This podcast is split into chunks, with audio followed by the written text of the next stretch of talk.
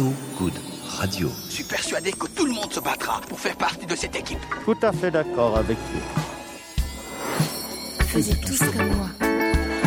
Moi Je suis un type qui a fait beaucoup pour l'écologie. Faisez tous comme moi. So Good Radio. À partir de maintenant, tout ce que vous direz pourra être retenu contre vous, monsieur Wolfoni. Salut et bienvenue dans cette émission Faisez tous comme moi. Il fait chaud, hein, comme un thon rouge en papillote à l'une, nous nous sentons peut-être pas autant toxiques et menacés à la fois, quoique. Mais on conserve ce je ne sais quoi qui fait des lendemains de victoires sportives de véritable douceur. Comment tu te sens, Renan? Je me sens comme un gars qui a gagné contre l'Allemagne. Donc c'est pas mal de gagner contre les déjà Allemands. mal. Et de quoi sera-t-il question dans tes nouvelles du monde qui mijotent Il sera question d'un miraculé d'une baleine. Il sera question aussi d'une bonne nouvelle nous venant du tribunal correctionnel de Versailles. Et euh, d'une news très très courte, je préviens, sur, euh, sur le melon de Cavaillon. Non, mais pourquoi prévenir? Laisser le suspense, c'est tellement plus important. Aujourd'hui, on reçoit quelqu'un qui interroge les bonnes intentions. Parce que le bien, parfois, c'est débusquer le mauvais qui se planque derrière la générosité de façade. Et il met la, philanthro- la philanthropie en procès. Notre invité interroge donc ses biens qui ressemblent à ceux de la consommation et ses bonnes actions qui ressemblent plus à celles de la finance. Le journaliste Vincent Hédin et son ouvrage Quand la charité se fout de l'hôpital seront en discussion dans cette émission. Mais avant, de la musique. Et comme le mercredi, c'est le jour tradit du cinéma, eh bien, j'en profite. Hier, on m'a fait un joli cadeau, le vinyle collector sorti chez Wax Records de la BO d'Escape from New York ou New York 98 pour ceux qui aiment les vieux films en VF. Le film culte de Carpenter de 81 avec un Kurt Russell tout en muscles, bandeau sur l'œil et appelez-moi Snake. Un moment geek, donc il faut savoir qu'en dehors d'être un excellent réalisateur incompris par la critique, Carpenter est un sacré compositeur. On lui doit presque toutes ses musiques de ses propres films, faites avec trois bouts d'électro, un synthé et du talent. Un univers musical volontairement bancal et qui sent le fait maison. Il regagne en ce moment sa place dans le respectable, allez savoir, hein, les modes. On voit dans ses films des pamphlets anticonsuméristes et des messages. Arte vous propose d'ailleurs un documentaire sur le personnage intitulé Big John. C'est en ligne, n'hésitez pas. Comme quoi, il ne faut jamais renoncer à sa singularité. J'avais très envie de vous passer le thème hein, de New York 98, mais ce n'est ni l'heure ni l'endroit, hein, ça plomberait un peu l'ambiance. En revanche, pour son très étrange premier film SF de 74, Dark Star, Carpenter, âgé de 25 ans, avait composé une chanson country intergalactique. Et oui, il qualifie son film de En attendant Godot dans l'espace. C'est interprété par Bill Taylor. Et ben on se l'offre, puisque c'est comme ça, hein, le goût du futur impose l'étrange dans sa composition sur So Radio.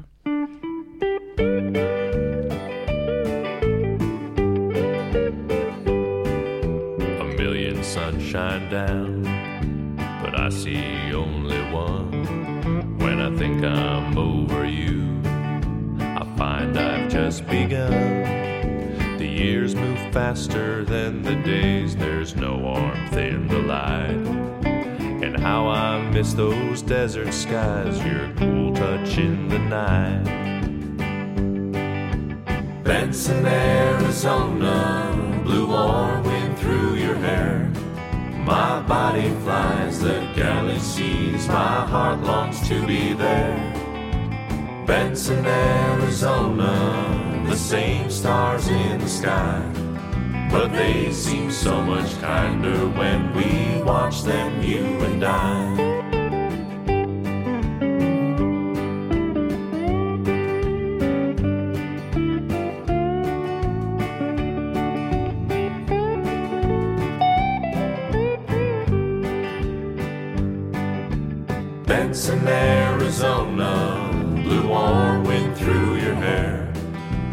body flies the galaxies, my heart longs to be there.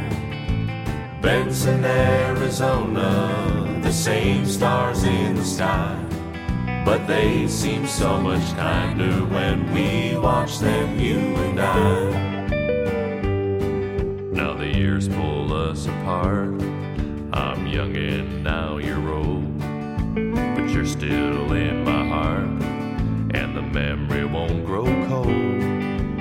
dream of times and spaces I left far behind. Where we spent our last few days, Benson's on my mind.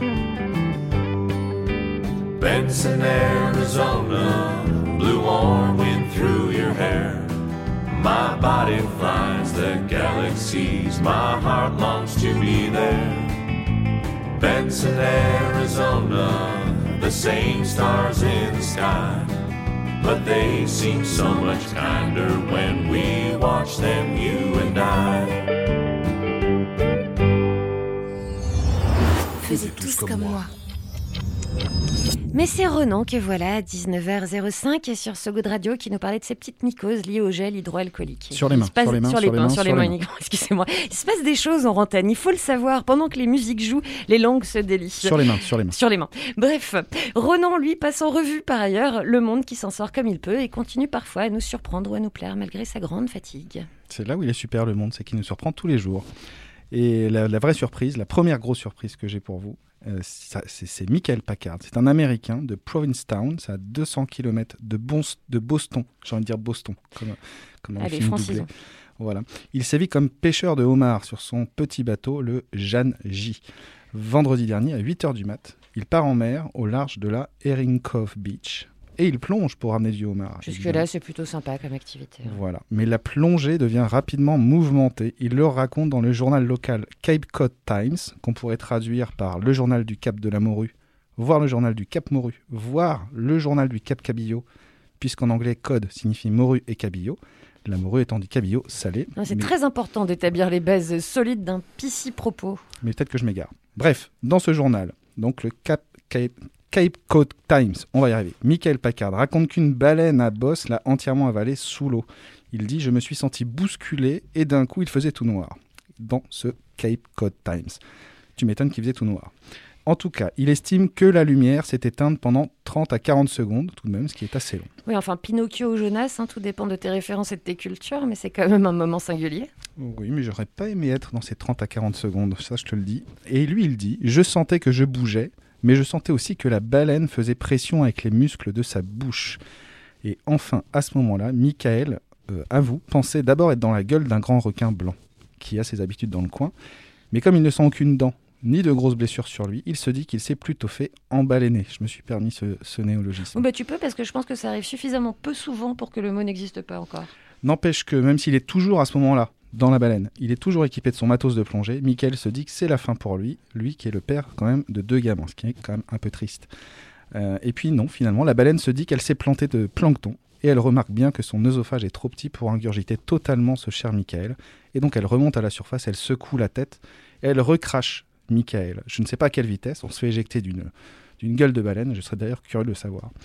Et Michael, il s'en sort quand même avec beaucoup de dommages corporels, certes mineurs, mais aucune fracture. Une belle, belle histoire à raconter. Voilà. Sachez quand même que c'est le deuxième miracle dans la vie de ce Michael Packard, qui a une vie quand même un peu tarée. Il y a dix ans, un petit avion se crache dans la jungle du Costa Rica. Le pilote, le copilote et un passager y laissent la vie, leur vie même.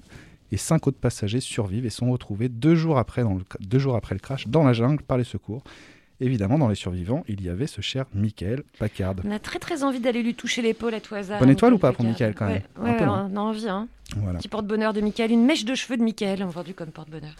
Alors du Costa Rica, on repart en France, c'est un peu plus loin, euh, vu du Costa Rica, mais c'est plus proche de chez nous, avec cette bonne nouvelle venue du tribunal correctionnel de Versailles. Après un procès tenu en mars 2021, la filiale française d'IKEA a été condamnée à 1 million d'euros d'amende pour recel de données à caractère personnel par un moyen frauduleux. C'est exactement les Et termes. vente intensive de Billy. Aussi, et de, de plein d'autres, et de daims aussi. Mais c'est bon les daims. Bref, je m'égare encore. Pour faire court, euh, l'espionnage en masse de ces salariés, donc euh, c'est ce pourquoi ils ont été co- condamnés, on parle d'à peu près 400 personnes et de certains clients. C'était à partir du début des, années- des années 2000 jusqu'à 2012. Et c'était un petit scandale qui avait été révélé par la presse. Alors comment s'opérait la surveillance Sur ordre de Jean-Louis Bayot, un des anciens PDG d'IKEA France jusqu'à 2002, un certain Jean-François Paris, le responsable sécurité de l'enseigne d'ameublement, envoyait une liste de personnes à surveiller à une boîte qui s'appelait Airpace, et non pas Airpace, Airpace, une société spécialisée en conseil des affaires, une société qui aurait d'ailleurs utilisé ses entrées au sein de la police pour être capable d'entrer dans le STIC, par exemple, ce fichier des services de police qui répertorie les auteurs et victimes d'infractions. Tous les prévenus, ils étaient quand même 15 dans ce dossier, comparaissaient pour des méfaits commis entre 2009 et 2012. Jean-Louis Bayot, l'ancien PDG, nie toujours avoir été le donneur d'ordre, et Jean-François Paris, le monsieur sécurité, affirme le contraire. Jean-Louis, il a pris deux ans avec sursis, 50 000 euros d'amende, et va vraisemblablement faire appel. Jean-François a pris 18 mois de prison avec sursis aussi et 10 000 euros d'amende. Reste à savoir si les cellules seront meublées en Ikea. Ce serait vraiment un joli petite ironie. Peut-être, mais ça, ça a un risque parce que tu peux le démonter, donc peut-être après faire des trucs d'évasion et tout. Bref, et alors je vous avais prévenu très très court, mais je pouvais pas passer à côté de ce titre-là. Le Dauphiné libéré nous apprend que François-Olivier Gisbert vient d'être fait grand chevalier du melon à Cavaillon. Bah, Écoute, on est ravis. On, vraiment, on lui adresse toutes nos félicitations. Merci. De rien.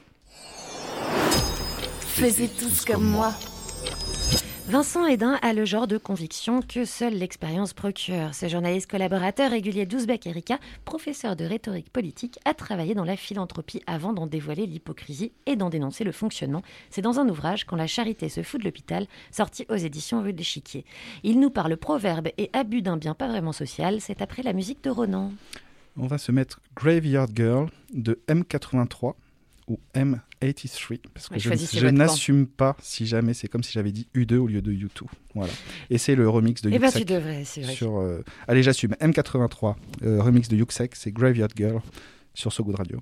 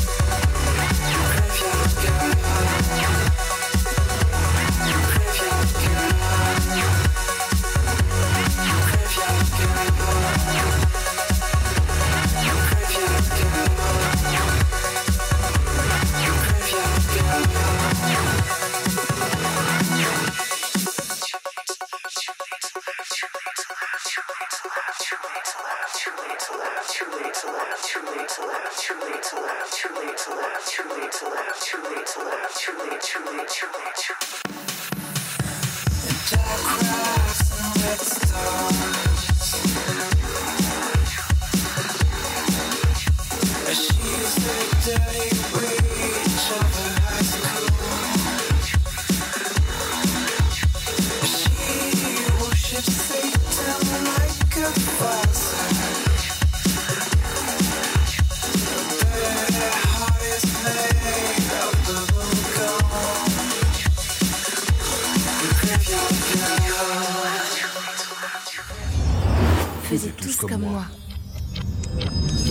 retour sur So Good Radio, quand la charité se fout de l'hôpital, enquête sur les perversions de la philanthropie. Le titre est plutôt explicite et l'ouvrage court et direct est sorti aux éditions Rue de l'Échiquier dans la collection Les Incisives.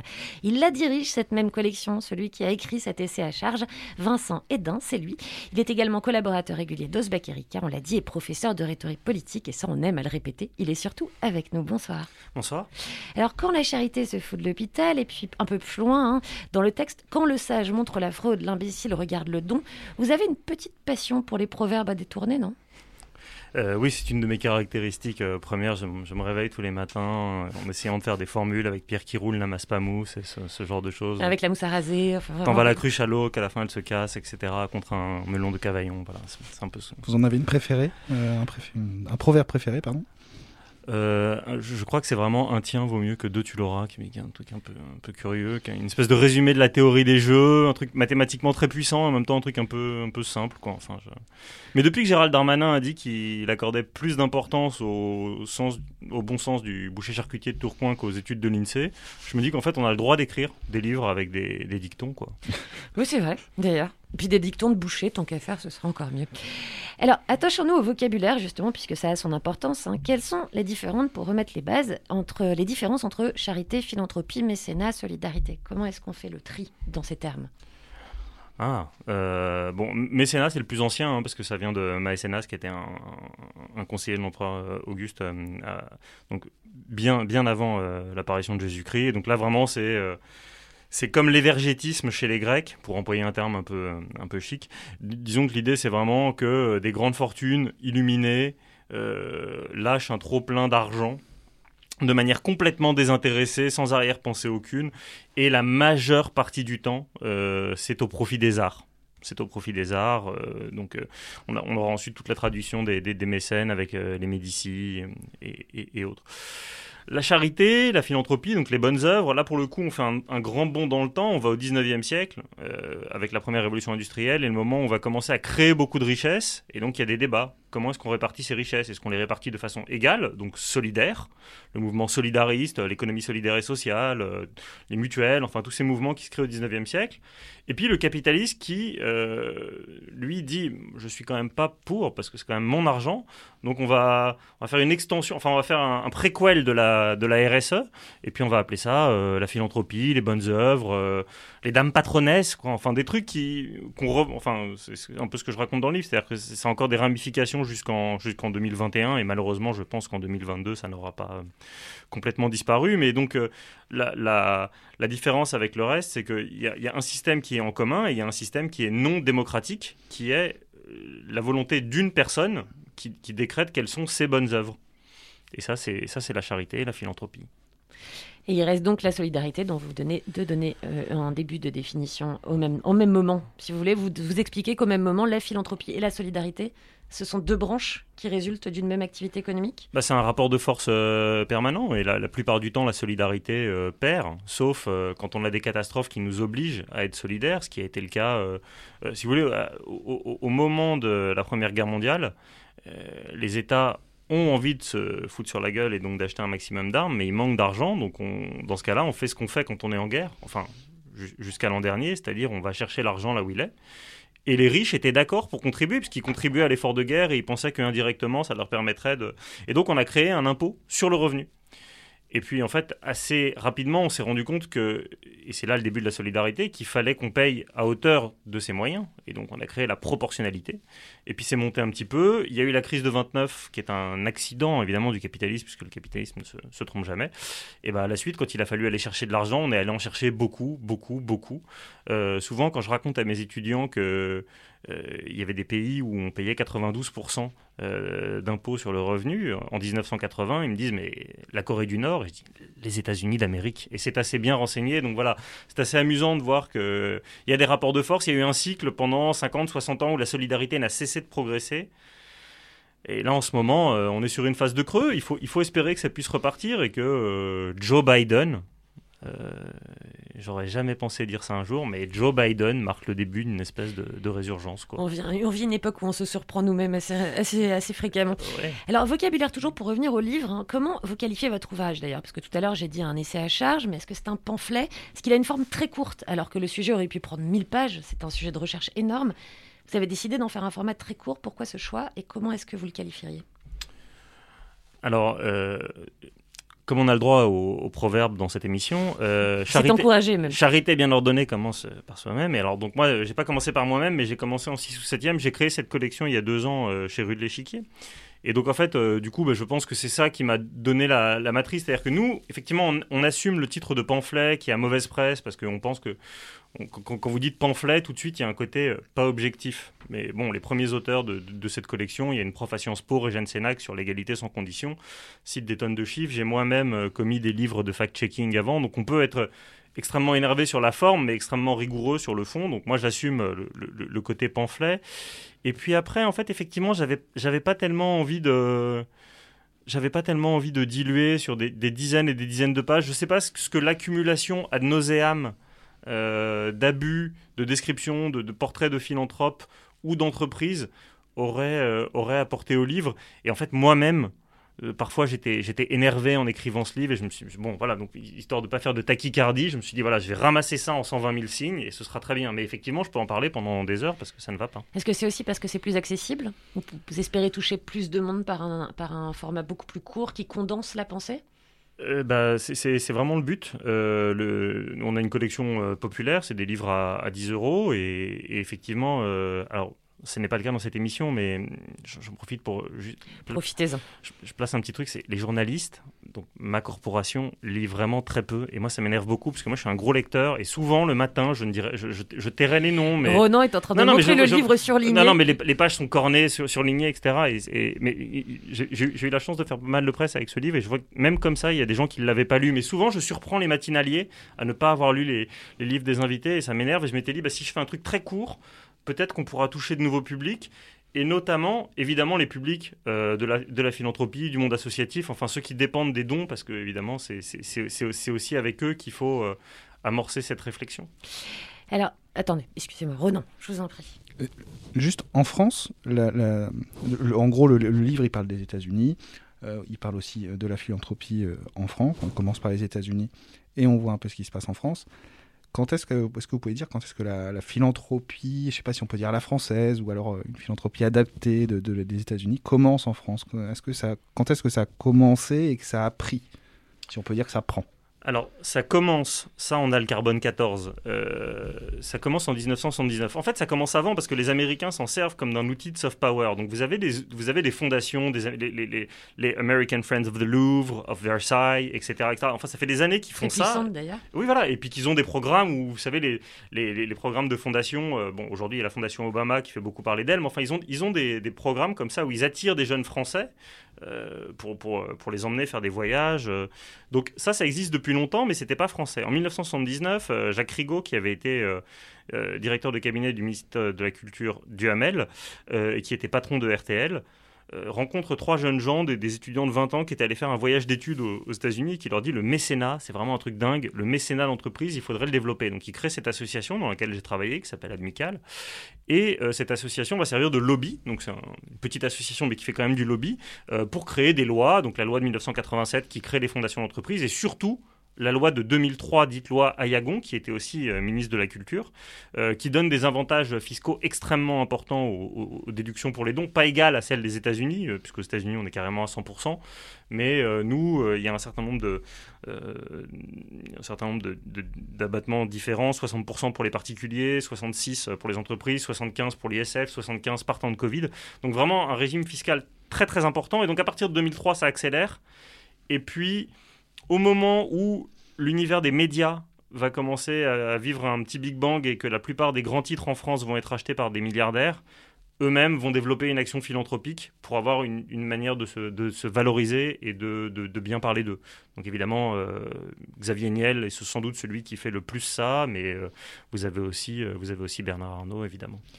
Alors, qui donne un. euh, bah, moi aussi, je veux faire dans l'expression. Attends, je vais faire dans le proverbe. Qui donne un œuf vole un bœuf. hein, on l'attente. Euh, D'où vous vient, du coup, ce- pour vous personnellement, ce désir de dénoncer l'hypocrisie à l'œuvre dans la philanthropie? Vous avez dit que vous faisiez partie de cette structure euh, Amic Lab au départ.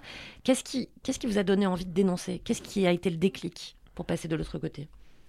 Ça veut dire qu'il faut que je parle de ma vie? Ouais. Ouais. Euh, Bah non, mais alors bon, déjà, moi je suis franco-américain et c'est vrai que d'être souvent allé aux États-Unis, j'ai vu que ça pouvait quand même pas être un modèle de société. C'est que c'est quand même le, pays du tiers-monde le plus riche euh, de la planète. Mais enfin, on l'a vu avec le Covid, il y a des gens qui meurent dans la rue, ils n'ont pas le droit d'aller à l'hôpital parce que leur carte bleue ne leur permettra pas de payer les soins et c'est- intolérable dans un pays qui génère autant de richesses. Le plus grand bouchon routier de l'histoire des États-Unis, c'est l'an dernier, c'était des, files d'attente pour aller voir. euh, euh, euh, le nom m'échappe, mais c'est l'équivalent des restos du cœur. Enfin, ouais, bon, enfin bon, donc c'est un scandale, ça ne peut pas être un modèle de société. Or, leur modèle de société repose sur la, la philanthropie.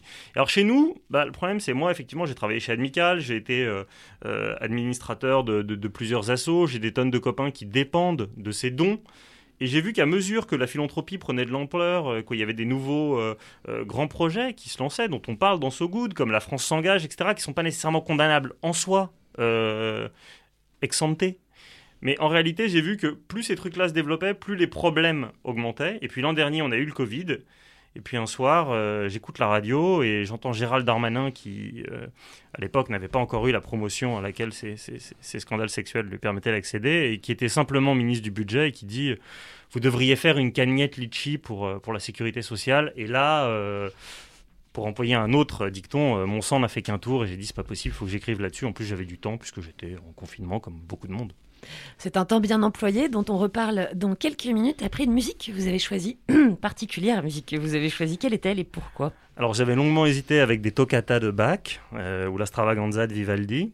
Et je me suis dit qu'on serait dit il est un peu pédant, etc. Et je me suis dit, bon, au fond, euh, la chanson qui résume le mieux euh, la philanthropie, euh, mais qui a parfois été mal comprise et que j'ai même mis en exergue du livre, est celle d'un des anciens soutiens de, de- de- de Nicolas Sarkozy, euh, grand amateur de la boule rouge à Paris, et qui s'appelle Enrico Macias. Et j'espère la faire découvrir à certains de nos auditeurs qui ne connaissent pas encore vraiment ce, ce- ce bijou musical.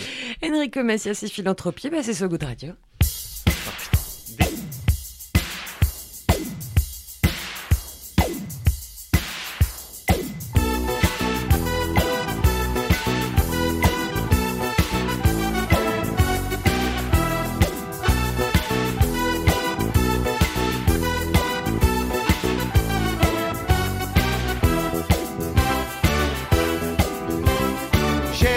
L'amour plein la tête, un cœur d'amitié. Je ne pense qu'à faire la fête et m'amuser. Moi, vous pouvez tout me prendre, je suis comme ça. Ne cherchez pas à comprendre, écoutez-moi. Dans toute la ville, on m'appelle le mendiant de l'amour. Moi, je chante pour ceux qui m'aiment et je serai toujours le même. Il n'y a pas de honte à être mendiant de l'amour. Moi, je chante sur vos fenêtres chaque jour. Donnez, donnez, do- donnez, donnez, donnez-moi. Donnez, donnez, do- donnez, Dieu vous le rendra. Donnez, donnez, donnez, donnez, donnez-moi. Donnez, donnez, donnez, Dieu me le rendra.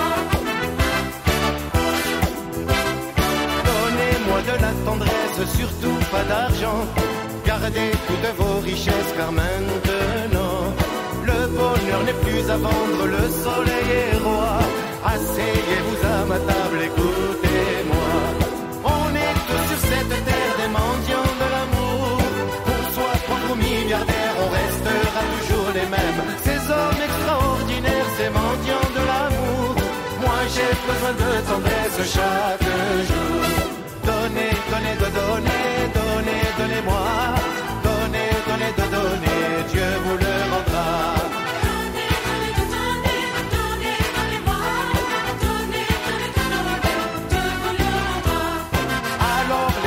vous dire la générosité, c'est une larme, sourire à partager. Je n'ai pas envie d'apprendre pour qui et pourquoi. Je n'ai pas de compte à rendre,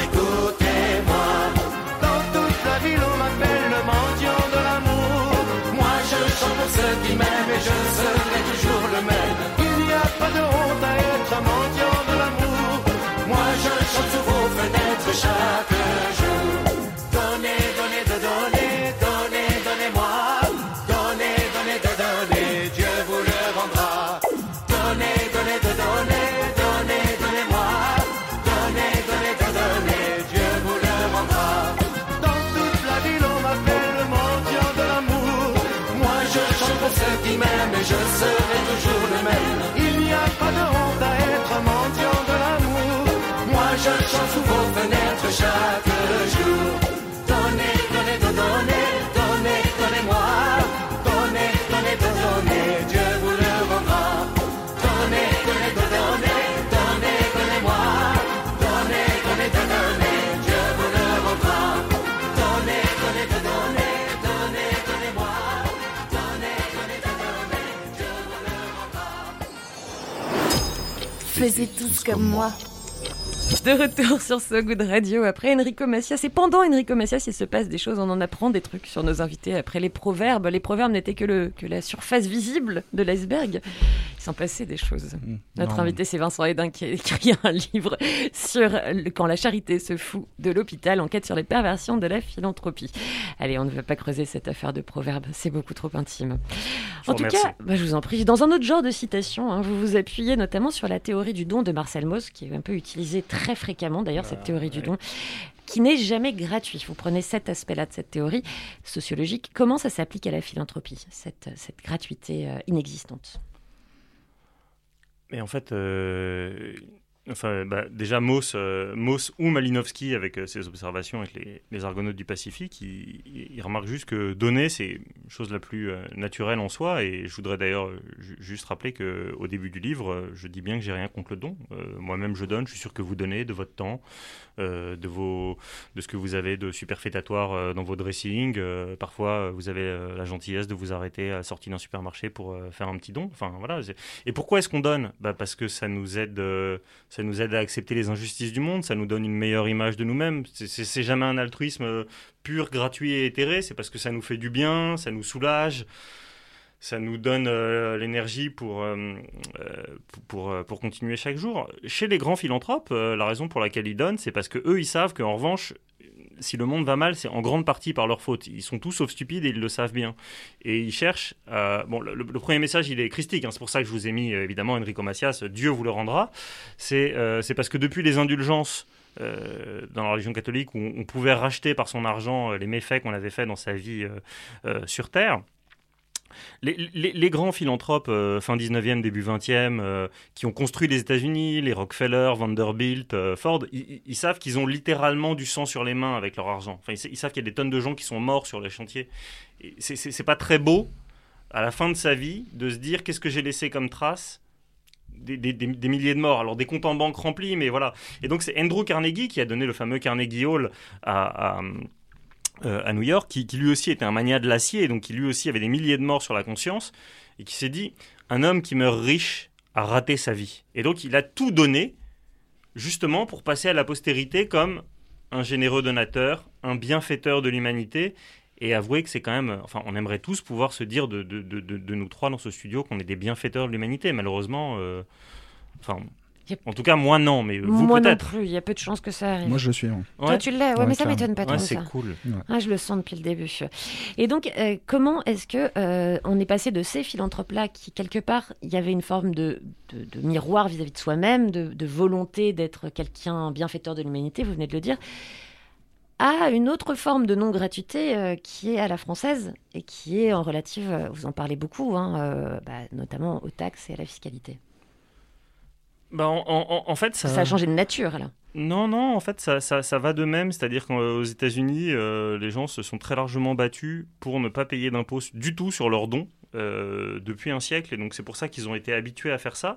Euh, mais chez nous, effectivement, c'est une espèce de double peine. C'est-à-dire qu'ils sont persuadés que de toute façon, l'État les persécute de tout temps et qu'on vit dans un État euh, communiste. Enfin, vous l'entendez, si vous écoutez les, les, les radios trottoirs de Guillaume Meurice, il y a plein de gens qui, qui, qui pensent sincèrement ça. Euh, et donc, en fait, quand on leur a permis de, donner, ils l'ont en fait fait assez peu parce qu'ils estiment, peut-être parce qu'ils parlent pas assez régulièrement avec leur comptable, euh, qu'ils donnent déjà trop au fisc. Il y a un truc vraiment paradoxal. Et d'ailleurs, moi, c'est un des trucs que j'ai jamais tellement compris en France. C'est pourquoi est-ce qu'on n'a pas de grands philanthropes? Je veux dire, vraiment quelqu'un qui euh, s'engage à donner toute sa fortune.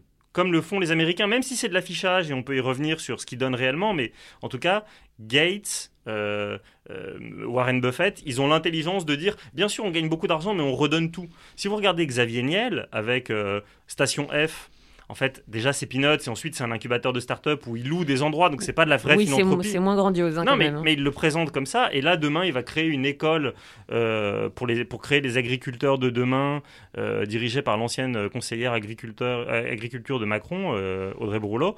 Là encore, c'est- peanuts. Alors qu'il pourrait, je veux dire, il a, il a une fortune qui, qui, qui croît très régulièrement sur un secteur, les télécoms, où il sait que ça va bien se passer.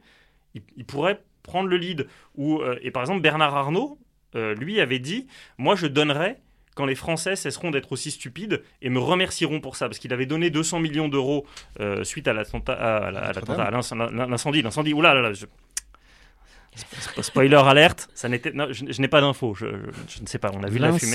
L'incendie. L'incendie, de Notre-Dame, il avait donné 200 millions d'euros et il y avait eu des réuni- il y avait eu des ré- réactions un peu offusquées, mais à raison, en disant voilà, vous avez jamais, vous avez jamais un million pour les SDF, mais en revanche pour euh, pour des vieilles pierres. Et il avait dit ah bah d'accord, bah, si c'est comme ça, bah, dans ce cas-là, moi je garde mon argent. Un peu, euh, voilà, je trouve grincheux quoi. Euh, Vous écrivez dans le livre euh, et vous, vous précisez euh, ce, ce- ce- ce collectif, je sais pas comment on appelle ça, The Giving Pledge, sur Ouais. l'impulsion de, de Bill Gates et Warren Buffett, qui, qui incite les, les grands milliardaires à donner 50% de, de leur fortune, de leur vivant ou à leur mort. Ouais.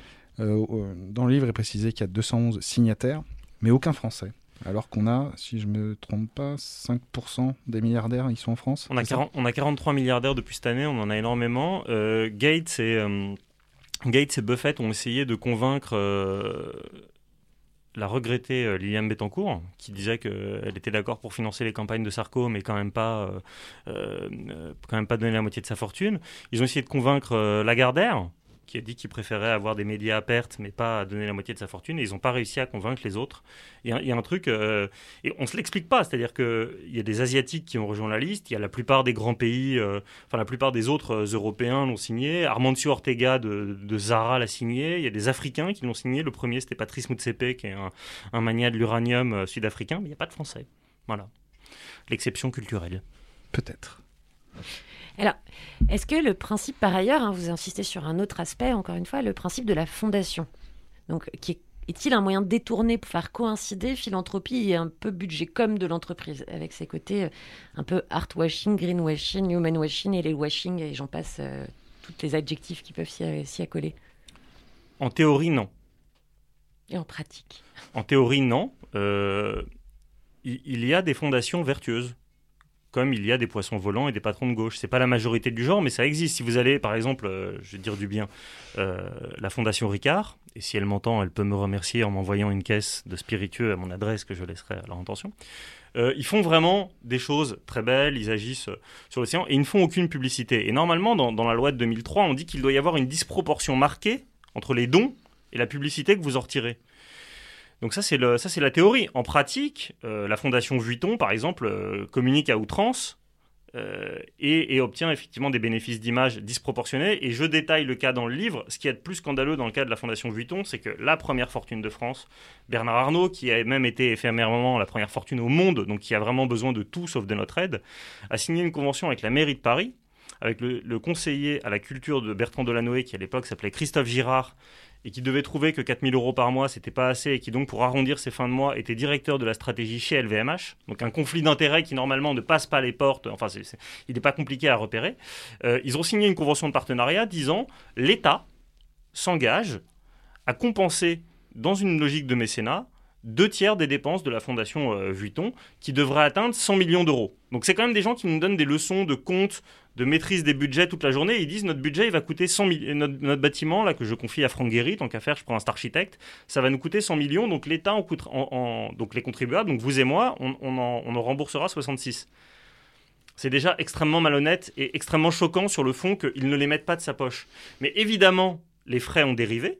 Et pendant 8 ans, les travaux ont continué. Au final, ils ont atteint 780 millions d'euros, donc 600 millions payés par nos poches, épinglés dans un rapport de la Cour des comptes extrêmement sérieux, etc. Ils ont étrié. Malgré tout, il y, a eu y, des- demandes de recours qui ont été annulées et on n'a pas eu le même succès que la Cour de cassation de Versailles contre Ikea. Et donc, on, on a donné 600 millions à ce pauvre Bernard qui en manquait. C'est très bien détaillé dans, le livre. Euh, quand j'ai lu, euh, quand j'ai lu le livre, je me suis dit que en fait le principal euh, combat éventuellement, c'est de, c'est la fraude fiscale en fait derrière tout ça. Est-ce que c'était le message principal que vous vouliez délivrer avec ce livre, au-delà de, de dénoncer les, les philanthropies euh, hypocrites? Est-ce que c'est pas euh, le combat sur la fraude fiscale des, des grandes fortunes? Bah, la fraude et le dumping, parce que ça va avec, parce qu'à un moment, je, je montre comment, quand on va tellement loin dans la fraude, le, le- le dumping peut, être appa- peut apparaître comme une solution pour rapatrier de l'argent sale. Ça a été la réforme de Donald Trump. euh, euh, qu'en trois mots, vous pouvez expliquer euh, aux auditeurs ce que c'est que le dumping pour ceux qui le, bah alors, donc le dumping, c'est quand on, quand on, vous avez un marché où les gens payent de manière plus ou moins vertueuse leurs cotisations euh, euh, respectives, et puis quand, quand vous faites une offre qui est tellement basse que forcément ça dégrade quelque chose, soit les conditions de production, les conditions écologiques ou les conditions humaines, bah, ça s'appelle du dumping. Faire du dumping social, ça veut dire euh, vous contredisez aux règles d'un pays. Si par exemple vous embauchez des gens sous le SMIC en France, c'est du dumping, c'est illégal. Malheureusement, ça a existé. Il y avait- des sites sur Internet d'enchères inversées où vous pouviez euh, dire euh, je donne euh, 500 euros pour mon déménagement et si jamais il y a des gens qui le font à 200, tant mieux. Donc du moins 10 ans social et ça c'est dégueulasse. Euh, la semaine dernière, la fondation comme quoi, la fondation ProPublica euh, a, révélé le- les impôts payés par les ultra-riches aux États-Unis. Et alors, le, champion, c'est Elon Musk, qui est quand même sympa et qui paye 3,27% de- d'impôts. Mais Jeff Bezos, c'est 0,98. Warren Buffett, c'est 0,10. Enfin, c'est- c'est c'est quand même un truc de dingue et un truc très facile à comprendre pour nous, Français, qui sommes enfin passés à l'impôt avec la retenue à la source, c'est qu'on connaît tous notre taux. Et donc on voit bien que, bah, euh, bon, déjà il n'y a qu'un Français sur deux qui a la chance de payer de l'impôt sur le revenu, parce que je dis de la chance parce qu'il faut avoir des impôts qui, des, des- revenus qui montent, mais quand vous, quand vous dépassez euh, 3000 euros, vous êtes déjà à, à- à 10-12%, quand vous dépassez 5000, vous êtes à plus de 22, donc vous imaginez, eux ils sont, ils sont enfin, on marche sur la tête, donc évidemment, euh, vous avez complètement raison. Moi, mon truc derrière, c'était de dire, il, il faut mettre à bas toutes ces saloperies de fraude, de dumping, et que les gens payent ce qu'ils doivent, quoi. Enfin, à proportion de ce qu'ils gagnent. On, parle de fortune. euh, je crois que je le cite encore au début du fiche, mais je, finis par euh, me perdre dans le vertige de tous les chiffres euh, atroces que je lis comme ça en, en journée. Mais les milliardaires, c'est un phénomène très récent. Dans les années 80, il n'y a pas de milliardaires. Il y a des gens qui ont beaucoup d'argent, qui ont beaucoup de confort, qui ont plusieurs voitures et deux piscines, et déjà tout va bien pour eux. Mais ça, ça, ça, ça apparaît dans les années 80, ça explose dans les années 2000, et là, ça atteint des proportions telles que normalement, d'ici 2025, la fortune cumulée des milliardaires soit environ 2000 personnes dans le monde, ce qui est quand même très peu, hein, ce, qui est, ce qui est vraiment une toute petite ville. Et ben à eux 2000, leur fortune totale équivaudra au PIB de l'Allemagne et du Japon, c'est-à-dire 200 millions d'habitants de pays très riches. Enfin, vous voyez un peu la disproportion, c'est c'est fou. Elon Musk est plus riche que le PIB de l'Algérie, qui est un pays de 40 millions d'habitants où il y a du pétrole. Donc vous voyez, enfin, voilà, on est sur ce niveau de folie, de folie. Euh, donc euh, oui, oui, non, vous avez complètement raison. Moi, que vous, vous dites que le, voilà, le nombre de milliardaires sur les 20 dernières années augmente, a été multiplié par 4,5 et les milliards cumulés par ces mêmes milliardaires sur la même période de 20 ans a été multiplié par 10. Donc déjà, on n'est pas sur les mêmes ratios. Vous voyez, il a, il, il a lu le livre. Il a lu, hein. Ouais, il a lu. Vous avez vu, hein C'était, pas le cas de toutes les personnes avec qui j'ai parlé. donc c'est, très agréable. Et d'ailleurs, hein, pour une dernière petite question, parce que euh, on, se, on se fait faire les gros yeux par, par notre réalisateur, dernière petite question. Euh, justement, vous, euh, à un moment donné, vous mettez en comparaison cette fraude fiscale avec euh, le fameux thème du revenu universel. Est-ce que vous pouvez nous en dire un mot? Bah, disons qu'il y, a- y a- plusieurs conceptions du, revenu universel. En France, on en avait parlé en 2017 et tout d'un coup, on avait découvert. Alors, vous aviez dit au début que je donnais des cours de rhétorique et euh, effectivement, il y avait une, a une conception de gauche et une conception de droite. Alors, la conception de droite, qui était portée par Nathalie Kosciusko-Morizet, c'est de dire on enlève toutes les aides sociales que vous avez dans vos vies, euh, la sécurité sociale, les retraites, euh, les congés payés, etc. Puis on, vous donne. On vous donne 500 balles, que vous soyez milliardaire ou, ou RSA, on vous donne 500 balles, puis vous vous débrouillez. Donc c'est, C'est une belle idée, hein. c'est, Darwin. Ouais, c'est, Darwin sous stéroïde, quoi. Donc c'est un peu, c'est un peu, c'est un peu trash. Ou au contraire, euh, l'au- l'autre idée euh, qui, qui serait de dire, en fait, si on apporte un minimum de protection aux gens, ils n'auront plus besoin d'aller chercher des jobs dégueulasses. Et donc, donner un minimum, un filet minimum aux gens, c'est nous protéger de Uber, c'est nous protéger de Starbucks, c'est nous protéger d'Amazon, c'est nous donc c'est quand même protéger le vivant parce que c'est protéger de la part la, plupart des multinationales très extractives qui traitent mal les gens. Il y a une une conseillère économique de Bernie Sanders qui s'appelle Pavlina Tcherneva qui, qui a poussé une idée qui s'appelle la garantie d'emploi. Ça ne peut pas être dans le livre puisque le, le livre est postérieur au mien, mais j'ai lu ça il y a peu de temps et c'est très intéressant. En fait, elle dit en dernier recours, l'État américain se portera garant pour trouver un emploi local aux gens pour les détourner d'Amazon. L'idée, voilà, c'est vraiment essayer de, de, de- de desserrer les taux d'entreprises euh, qui, qui, qui- bah, qui- qui prospère sur la misère du monde et qui nous oblige à accepter des boulots qu'on ne devrait pas accepter. Pardon, je suis trop long. Non, Je, non, je fi- je finirai juste en, en précisant un bout du livre aussi, où vous dites en gros que le revenu universel, on estime son coût à 30 à 40 milliards euh, par an en France, Ouais. et que euh, ces 30 à 40 milliards, ce n'est jamais que la moitié de la fourchette basse, la fourchette basse de ce que représente chaque année la fraude fiscale en France. C'est une Bah ouais. question de choix de société. Le gouvernement Macron a dépeuplé les bureaux de Bercy chargés de lutter contre la fraude. Ouais. Voilà, c'est Cinq- tout. 5800 suppressions d'emplois depuis 2017. Une nouvelle œuvre de notre ami Gérald Darmanin qui, qui passera vraiment à la postérité pour bien des choses. Qu'on embrasse, monsieur Ah, Darmanin. oui. Enfin, De- Pas, pas trop- ouais, pas de trop près. hein.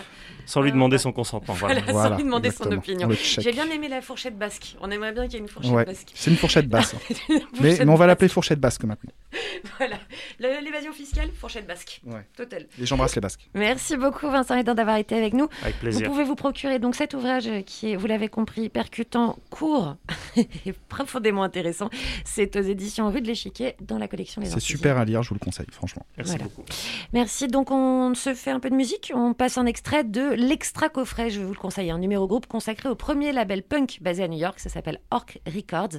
Une cinquantaine de titres qui explorent la place majeure du studio de ce très cinglé Terry York. hein. Si vous ennuyez un jour, étudiez la vie de Terry York. C'est toujours un petit bijou.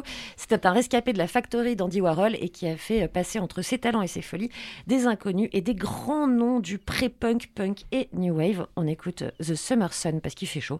Chris Stamey sur goût de radio. Parfois, il faut être un peu littéral comme ça.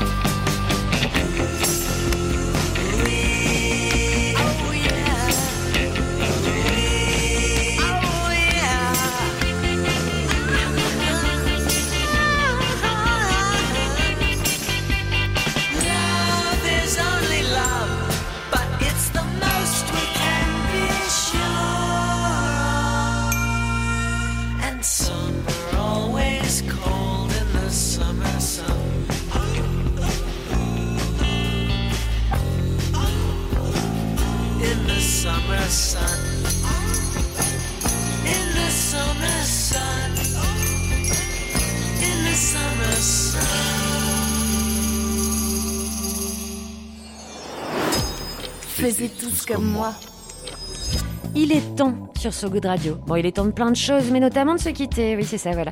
Mais c'était un plaisir, vraiment. Un plaisir qui continue demain avec qui, Ronan? Avec Arnaud Daguin, très belle, euh, Très belle moustache d'ailleurs, très belle barbe. Arnaud Belle Daguin. voix, bel accent, belle Ouais. barbe. Et nous allons parler euh, de l'agriculture euh, du vivant. Je pense qu'on va avoir quelqu'un de très prolixe face à nous, à mon avis. Eh bien, euh, à demain. Donc, nous, on se laisse sur un conseil culture. Si tous les sujets que nous abordons dans cette émission vous touchent, mais que vous voulez un éclairage différent, un peu burlesque, engagé, absurde, étrange et surtout artistique, je vous recommande, ou je vous commande d'ailleurs, allez hop, d'aller voir la première expo rétrospective sur le travail en France, hein, sur le travail de la vidéaste et penseur poète C'est jusqu'au 5 juillet à Beaubourg, à Paris. C'est tout simplement dingue. hein. C'est des installations, un jeu avec le bâtiment et l'essence du spectateur. La scénographie participe entièrement du travail vidéo pour des engagements poétiques et permanents sur le monde et ses images, ses représentations, ses combats. Bon, au cas où vous ne l'avez pas deviné, j'y suis allée ce matin. Prévoyez un peu de temps pour ne pas être frustré. hein. L'expo ne comporte que 20 œuvres, mais elle réclame le temps long et la réflexion et se laisser embarquer. Alors laissez-vous fasciner. Vraiment, elle a par ailleurs inventé une installation spécialement pour cette exposition à Beaubourg et c'est tout à fait saisissant. Si vous n'êtes pas à Paris, le magazine Art Press interview l'artiste et le catalogue de l'expo est à se procurer sur le site de Beaubourg. Voilà. Nous, on se quitte en musique comme d'hab avec un album de Digger, comme on dit. Follow the Sun compile 20 morceaux dénichés dans des bacs poussiéreux par Mickey Young et Kess Abramson. Abramson, excusez-moi pour la prononciation. C'est le responsable et le fondateur d'Anthology Recording. On se balade dans du rock et de la folle psyché ignorée des années 70 en Australie. Et c'est Matahari avec Easy, parce qu'on se le souhaite euh, le mercredi soir, facile. Entre Cool, nous. merci. Allez, sois facile, Rodin. À demain. Salut. Faisais tous comme moi. Saupoudre